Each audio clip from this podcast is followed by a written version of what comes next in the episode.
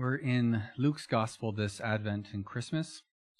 Um, noticing the way that uh, Luke is setting up the story and sharing how Jesus came into the world. We've looked at the story, uh, how God has used people so far uh, to help this along. People like Zechariah and Elizabeth, uh, people like Mary and Joseph. And today we will take a look at John the Baptist and his unique role in preparing the world for Jesus. Um, so turn with me now in your Bibles to Luke chapter 3 on page 15, 1593 in your Pew Bibles. The words won't be on the screen, so please follow along.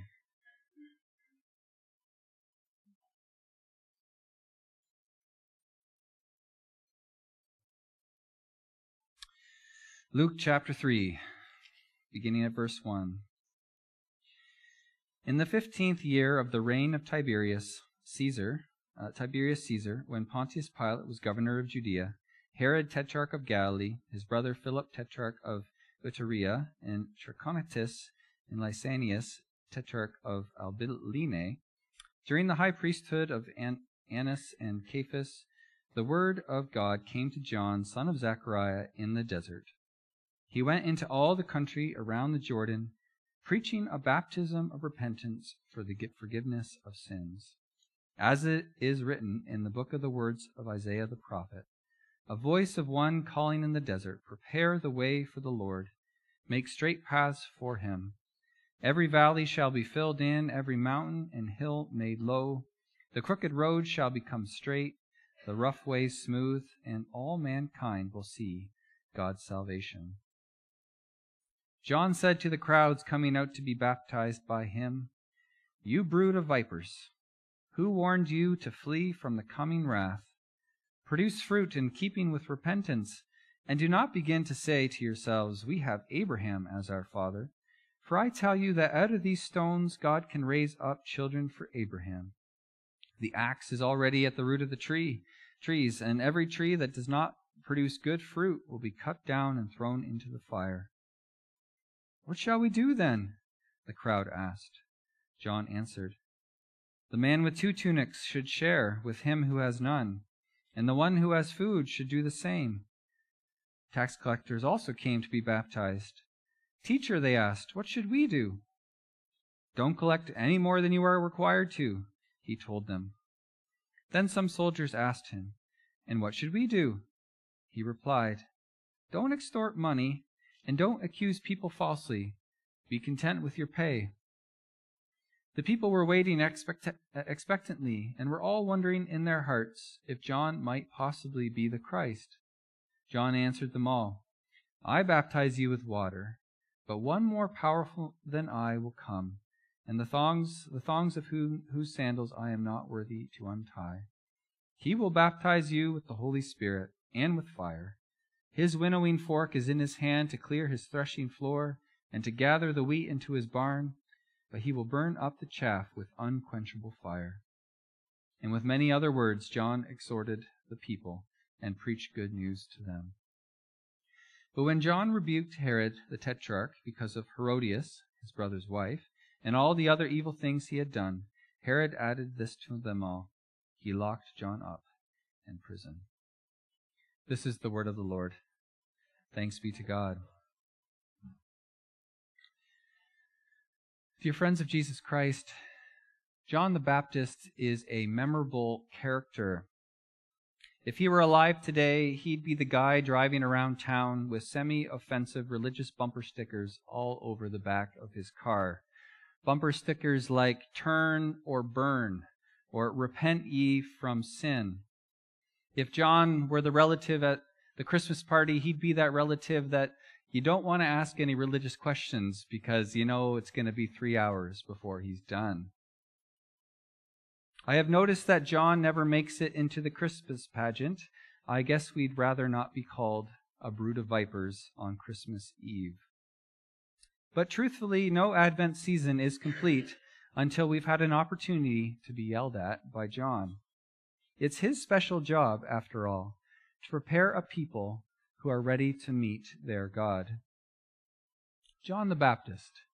What do we know about this extreme character in the Christmas story? Well, first of all, we know that his birth was pretty miraculous. His parents, being older, did not believe that they could have children anymore. But then one day the angel Gabriel visited Zechariah, John's father, while Zechariah was at work in the temple.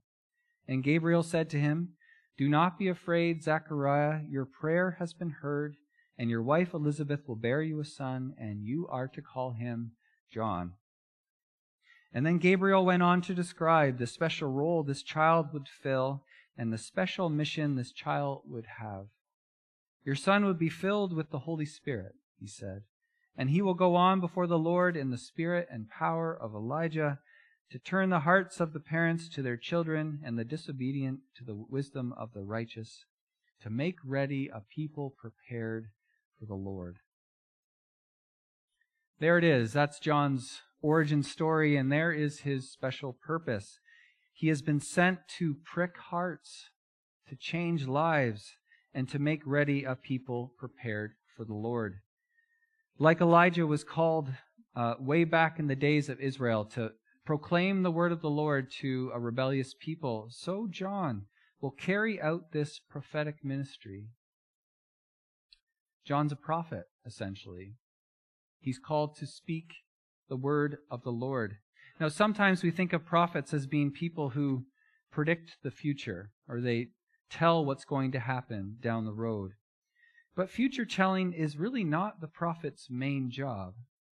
In the Bible, the prophet's main job is to, to preach the law, to hold forth the word of the Lord and let people know what will happen with them if they do not heed the word of the Lord. You see, when God was setting up his covenant with Israel, he gave Israel remarkably clear instructions. At the end of Deuteronomy, we read this. It basically says, Keep my laws, and it will go well with you. Ignore my laws, and it will not go well with you. So prophets essentially took that word in, in flowery language, proclaimed it to the people. Come back to the Lord, repent, obey his word, it will go well with you. Ignore his word, keep going your own way, and well, the Assyrians are at the door, and God's going to let them come in. Turn back to the Lord or face the judgment that's coming. Like half the Bible is basically that message uh, in very um, flowery language. And this is exactly what John does. When the crowds come out to him, he proclaims this hard word Turn back to the Lord. You brood of vipers, he says to the crowds. I mean, who warned you to flee the coming wrath? What's that? Oh, you say you have Abraham as your father? Who cares? Your last name is not going to protect you from what's coming. Show me the fruit, people. Turn your lives around. The axe is already at the root of the tree, and every tree that doesn't bear fruit will be cut down and thrown into the fire. Now, you'd think that with a message like this, there wouldn't be a lot of people surrounding John. This is not seeker sensitive preaching. This is hard stuff. But amazingly, many are drawn to it. In fact, given John's rural location by the Jordan, people would have had to have packed an overnight bag to get yelled at by John. What drew them? What did they hear in his preaching and teaching that, that called them out to come down into the river to receive the baptism? Maybe they were tired of the watered down teaching they were receiving in the synagogue. Maybe their consciences were pricked by the Holy Spirit and they knew deep, deep down that it was time for a change. Here's the thing sometimes it's actually really refreshing when someone has the gumption to stand up and tell the truth. There's something in that that, yes, it might turn us off for a moment, but it also speaks to something deep within us we all know deep down that life is serious business and it can go seriously off the rails if we don't live it with some serious intentionality.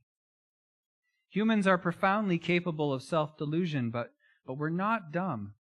And somewhere around age 25 or 30 or 40 or any time really, we come to these moments of realization that if we don't get our act together, we're going to end up going down like a tree without water.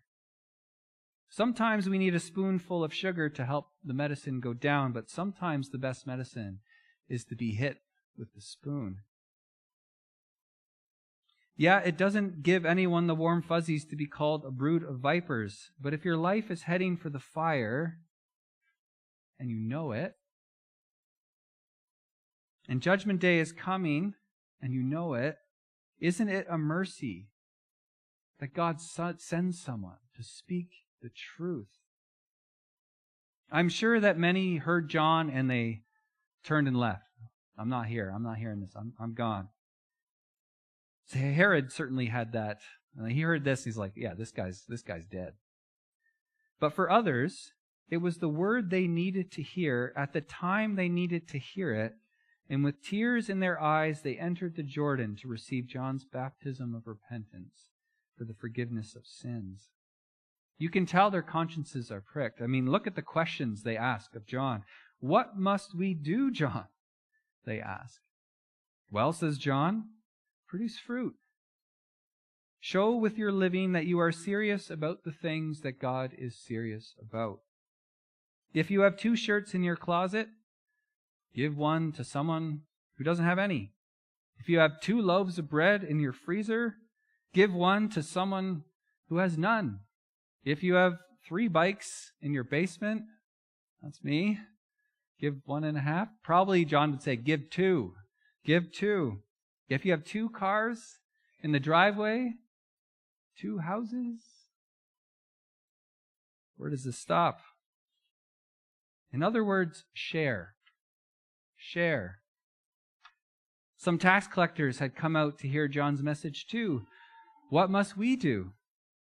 They asked. Well, says John, don't collect more than you ought to. In other words, be fair. Do your job. Don't exploit. Some soldiers were there and they asked John the same question. So now we're seeing it's not just Jewish people that are coming out, right? We've got Romans. We've got all groups of people you can see in this picture. It's actually quite a diverse crowd. Some soldiers are there. They, so they ask John the same question. What should we do? And to them, John replies, well, don't, don't extort money and don't accuse people falsely. Be content with your pay. In other words, do the right thing. I love how John makes repentance personal and very applicable. Justice is not something that judges should do here or there. It's actually for everyone to do with whatever they have. Right living is not abstract, it's concrete. Everyone can take a step towards it. I wonder what John would say to you in your situation in life. What does sharing, being fair, and doing justice look like for the teacher, the retiree, the Honda worker, the farmer? All of us live our lives before the face of God. All of us are seen by God. And one day we will stand before Him. We have to give an account. When He comes to set the world right, will we be a people prepared? Will he find us doing justice, loving mercy, walking humbly with him? Will he find us sharing, being fair? Or will he find us crunching the numbers and, you know, focusing so much on our portfolio or find us in our walk-in closets wondering what to wear? Let the bumpy roads be made smooth, says John. Let the crooked paths be made straight. The Lord comes do what's right. Now, in John's mind, the day of the Lord's appearing, Judgment Day, this was at hand. Uh, he thought this is imminent. It is coming down the pipe, people. Prepare. And he ex- fully expected that the one coming after him, the Messiah, was going to come swing- swinging the axe of God's justice. John expected Jesus to separate the wheat from the chaff and to burn the chaff with unquenchable fire. But then what actually happened? Well, in some ways, Jesus looked and sounded like the one John thought he would be. I mean, he taught with authority, he cast out demons, he brought the hammer down upon those trying to turn a profit in the temple. But in other ways, Jesus was something of a letdown for John. I mean, instead of wielding the flamethrower of God's wrath, Jesus got into line with the other sinners and went down into the Jordan to receive John's baptism of repentance for the forgiveness of sins. I was reading some commentary on this artwork. Uh, I can't remember the uh, painter. He's uh, Peter something. Um, but anyway, there's a lot of expectation in the crowd. And could it be that Jesus is there listening to the message? Just with all the other people. Just getting in line with the other sinners. So when Jesus shows up to be baptized, John's like, huh? I shouldn't be baptizing you. You should be baptizing me, you know, with fire and the Holy Spirit. And while in prison, John even had a few of his people uh, bring a message to Jesus, that message being this Are you the one who is to come, or should we expect someone else? Being a prophet, John knew the law and he knew the seriousness, uh, seriousness of God in the Old Testament, God's serious opposition to sin. What he didn't know, fully at least, was the gospel. I mean, why did Jesus get into line with other sinners to receive John's baptism of repentance for the forgiveness of sins? Well, he didn't do it because he personally was in need of repentance or cleansing. Rather, he did it to associate himself with those who did. God's wrath against sin and injustice did actually come to bear within Jesus' ministry, but most of it didn't land on those who deserved it. Instead, it fell upon Jesus himself. He stood in front of the fruitless tree of humanity and took the blow. He was taken out of the city and burned on the cross like chaff with unquenchable fire. John expected the lion of Judah, but instead Jesus, in his first coming, came as a lamb without blemish to bear the sins of the world. Paul describes this, this, this great exchange, this great surprise, like this in 2 Corinthians. He says, God made him who had no sin to be sin for us, so that we might become the righteousness of God. You see, God is serious about sin. It needs to be dealt with. It doesn't belong in His good creation. But He's also serious about sharing this world that He has created with His beloved image bearers, you and me. In the past, God dealt with the injustice of humanity by sending the flood. But when that judgment day was done, he made a promise that he would never, ever do that again, as his end goal is not a world void of people. So somehow the sin needs to be taken out, taken care of, never to return, but the people need to remain. How can such a deliverance take place? It's only through this great exchange, the righteous one for the unrighteous, and on the cross, we see all of this plan coming together. We see Jesus bearing in his body God's fierce opposition against sin, and we see it taking it away. And this is serious, seriously good news. For if you think about it, if Jesus did come in the way John expected him to come, I mean, who among us could stand before him? If Jesus came wielding the axe, we would have we have no, no, no leg to stand, stand on, and we'd be going down. He sees our heart. He sees everything. And so what we celebrate at Christmas, and of course at Easter, it's not just about the baby in the manger, it's about, about what the baby has come to do. This is what Gabriel said to Joseph about Jesus. Joseph, son of David, do not be afraid to take Mary home as your wife, because what is conceived in her is from the Holy Spirit. She will give birth to a son, and you are to give him the name Jesus, because he will save his people from their sins. John baptized with water, this momentary cleansing, this momentary restart, this repentance. I want to begin again. But Jesus cleans us in this much, much deeper way. He pours His Spirit out upon us. He forgives our sins. He clothes us with righteousness. And over the course of our lives, He burns away that which doesn't belong.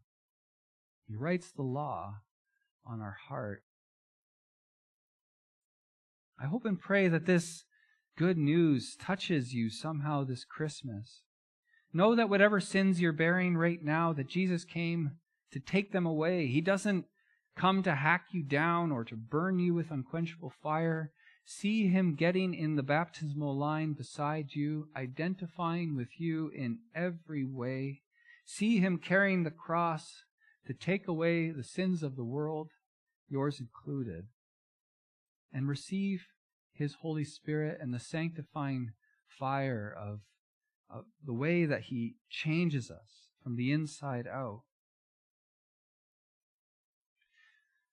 Now, while it's true that Jesus' first coming was not as dramatic as John expected it to be, there's reason to believe that his second coming will be much more in line with John's vision. For the scriptures and the creed testify that the day is coming when Jesus will return to judge the living and the dead. Judgment Day is coming. And on that day, the Bible teaches there will be this great separation. The chaff will be separated from the wheat, the sheep from the goats, and justice will finally and forever be done.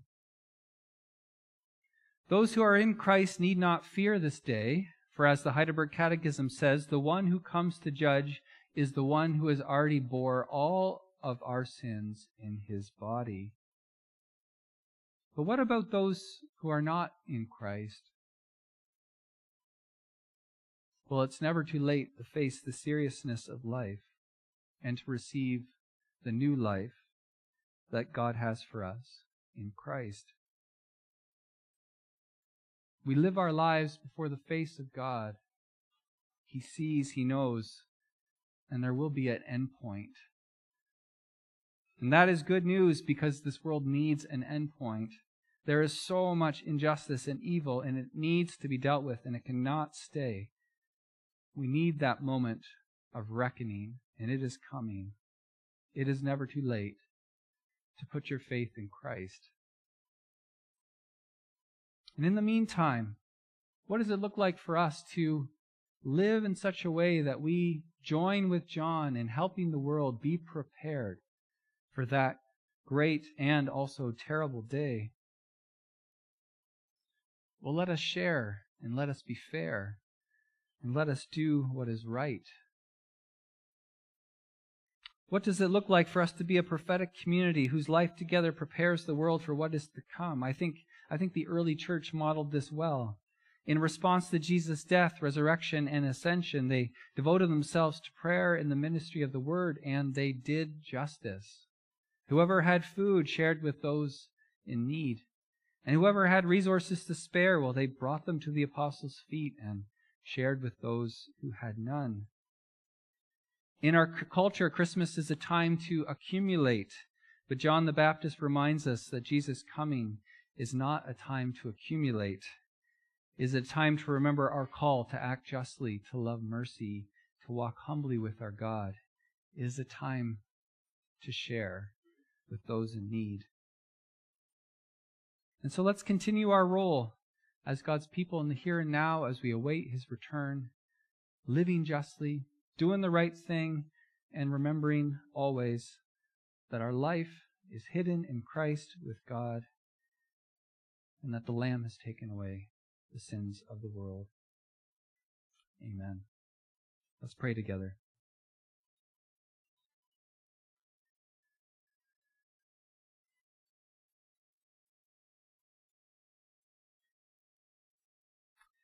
Lord God, Thank you for sending prophets to wake us up, to call us out of our slumber, to remind us of the seriousness of life. Thank you for sending John, Lord, to prepare the way. Lord, Lord Jesus, we are in awe of who you are and what you've done and how you stepped in, not to bring us down, but to protect us from the judgment we deserved. Lord, help us to share this good news. I also pray that this good news would just sink home deeply into our hearts this day and this Christmas. And help us too, Lord, to be a prepared people, uh, not accumulating, but sharing, not dealing unjustly, but dealing justly. Empower us by your Spirit to do the right thing that we might show the world your way, a better way. We pray this in Jesus' name.